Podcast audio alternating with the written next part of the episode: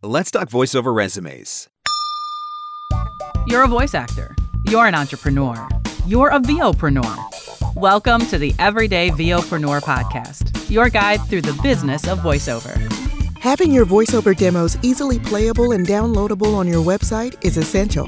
The VoiceZam player lets you do that across any device and browser. There are also options for adding play buttons in your email signature, tracking your listens, and even putting videos in your demo player. Sign up now at voicezam.com slash markscott and receive an instant $25 credit. For full details and to claim this offer, visit voicezam.com slash markscott. The VOpreneur Podcast. Hey, it doesn't suck. Not as funny as Conan, not as cute as Seth Meyers, not as smart as Colbert, but he's one of us, and that counts for something. Here's Mark Scott, the original everyday VOpreneur. Hello and welcome to the Everyday VOpreneur Podcast, your guide through the business of voiceover. I'm Mark Scott, the original everyday VOpreneur, and you know what's about to go down. More actionable, practical advice that you can use to grow your voiceover business. That is what I am all about on this podcast. One quick thing before we get into this week's episode.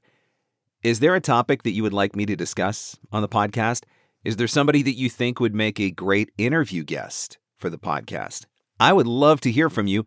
Hey, this is for you. So I want to talk about the things you want to talk about. I want to talk to the people that you want to talk to. So feel free to send me an email to mark at markscottvoiceover.com or reach out to me through social media. I'm always open to your suggestions. So this week, I want to touch on a topic that I get asked about a lot, and it's actually something that's been coming up more and more lately, and that is the subject of voiceover resumes. Now, I will tell you that I, for one, have never really understood the purpose of resumes in the voiceover industry. This is not a regular corporate job where you list out your college experience and and whatever certifications you have and you know your previous work history and all of that sort of stuff. I've just never really felt like this was an industry where it makes sense to have a resume.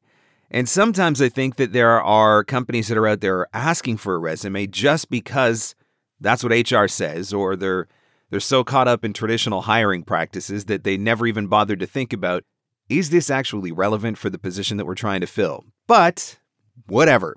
People still ask for resumes every once in a while. And that leaves voice actors trying to figure out how the heck do I put together a voiceover resume if a regular traditional resume doesn't make a lot of sense? So, going back a number of years now, I found myself in a position where I had been asked a couple of times for a voiceover resume, and I wasn't really sure what to do. I just knew that a regular resume didn't make any sense. And so I started playing around with it a little bit, and I did come up with a one sheet resume that I created. And that one sheet resume is now something that I send out when I am asked for it. Let me just point out, though, that in the last 10 years, I've literally sent this thing out like five times. So, not something that I get asked for a ton, but at least I do have something if a client asks for it. So for mine, I decided a one page resume was going to be great. I decided to focus a little bit more on the design rather than just a, a, typical resume that you would make in Microsoft Office or whatever.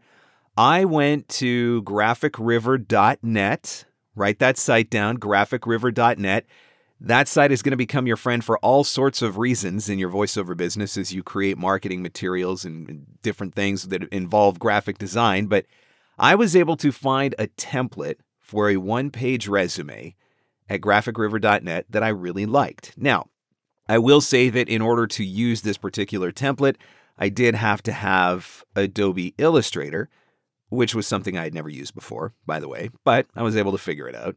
And fortunately, I did have access to Adobe Illustrator through my Adobe Creative Cloud license that I have for using Adobe Audition and some of their other software as well.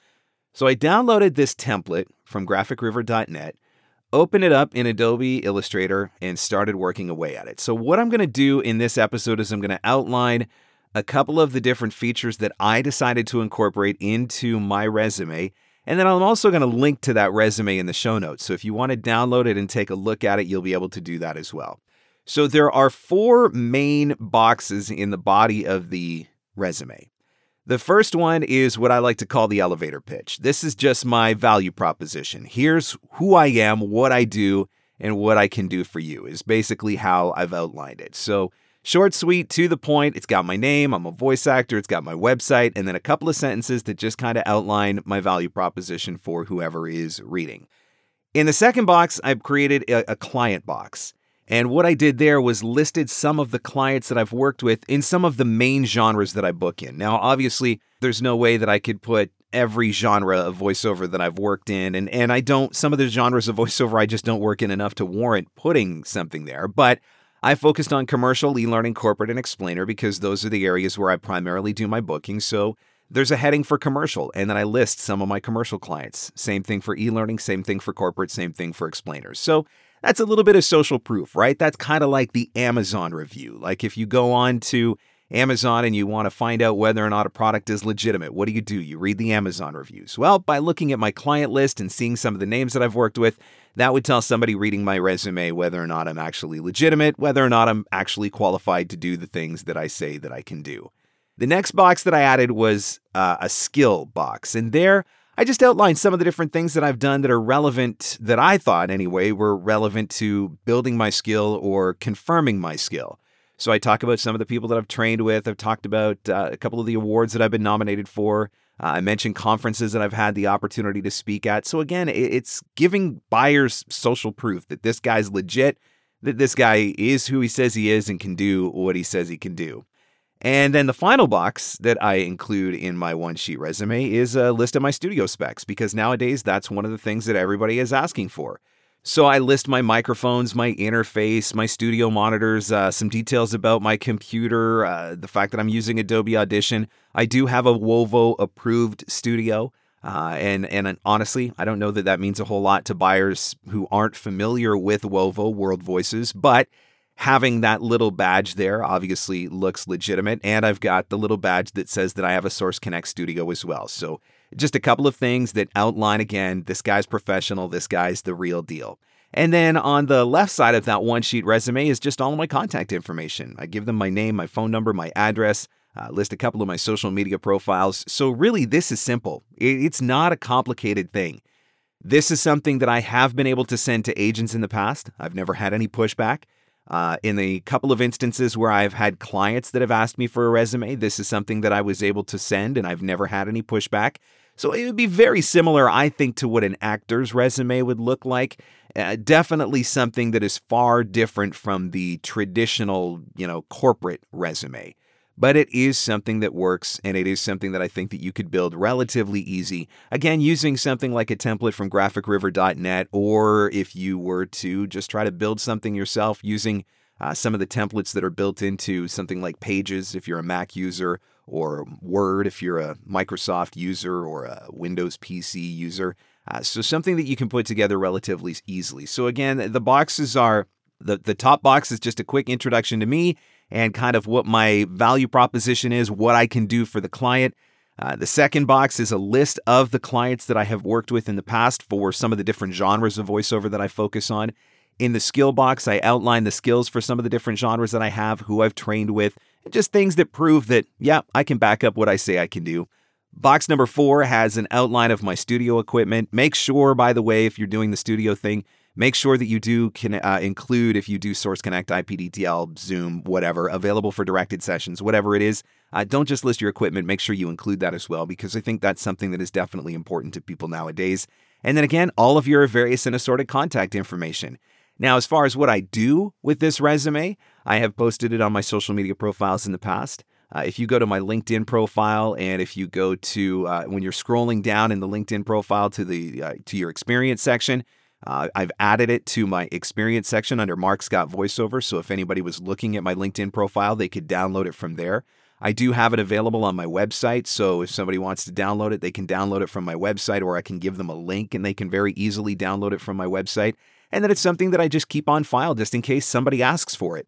One of the things that I would encourage you to do as well, if you keep a a Google Drive or a Dropbox or some form of online cloud based storage, Make sure that you are keeping your resume in that online cloud based storage, along with copies of all your demos, by the way.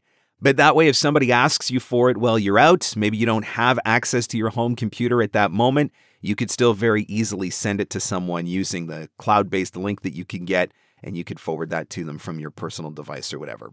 So, uh, not a highly advanced episode of the podcast, but it's something that I get asked about a lot. And so hopefully it will help you. Again, if you check out the show notes, uh, you will find a link to my resume so you can download it, take a look at it, uh, get some ideas for what you might include in yours. And if there's other things that you are doing in your voiceover resume, I would love to hear about that as well. So why don't you tag me in your Instagram stories? Maybe post a picture of your VO resume if you have one and tag me in your Instagram stories. I'm at Mark Scott on Instagram.